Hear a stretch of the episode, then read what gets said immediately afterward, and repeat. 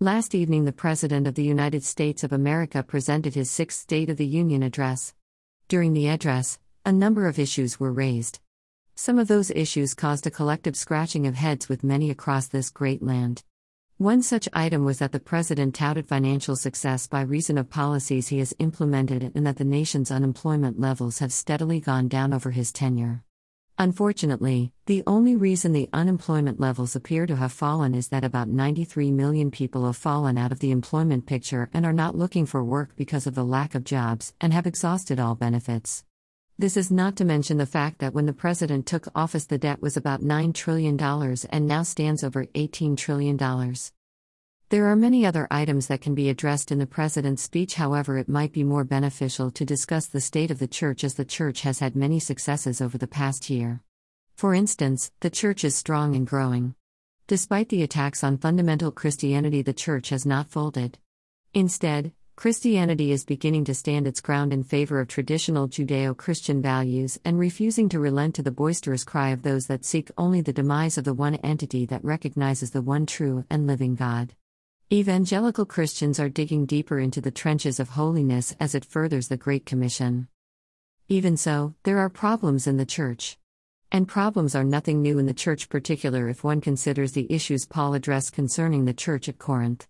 This is evident in I Corinthians 3 3, where he states that ye are yet carnal. This carnality meant that the Church was much like the world at large, and that carnality was detrimental to the Church in a number of ways. The same is true with the Church today. There are many that cannot eat the meat of the gospel as they are still on milk. Among many, there has been no growth, so that some local bodies have become stagnant. This stagnation has led to frivolous programs called ministries, which serve only to create social clubs in these houses of worship. These things ought not to be so. Likewise, there has been a pulling away from the historical teaching of Christ in futile efforts to reach those presumed unreachable in traditional terms.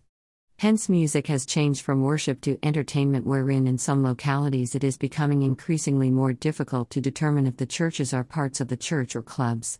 This, in part, has caused a double standard with congregants wherein lives outside the local bodies are less godly and more carnal.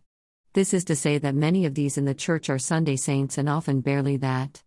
As such, the state of the church is weakening because the Great Commission has been changed from going to all the world and teaching the gospel to bringing the world into the church by compromising the gospel. And there are hosts of other matters in the church that need to be addressed just as they were addressed by Paul. Schisms in the church caused unnecessary divides just as they do today. With this, the Church needs to lay aside petty differences in order to further the gospel while using the love of Christ to embrace each other so that the world can see the love we have one for another and be positively affected by it. This love means that there is no fornication at the Church. Lies will become a thing of the past as the truth becomes all the more paramount with the true and living God at the helm. This will result in respect for the people of God as pastors and ministers work tirelessly to hone their prophetic skill, thereby pointing men to the foot of the cross. It is absolutely true that the state of the church is strong and that many are being brought into the fold. Likewise, there are problems that need to be addressed in that strong things, even the church, need to be maintained so that the strengths do not become weaknesses. Let us, then, lay aside the carnality which seeks only to uproot that which is holy and pick up the ways of righteousness which serves to bolster and undergird a strong, a prospering church.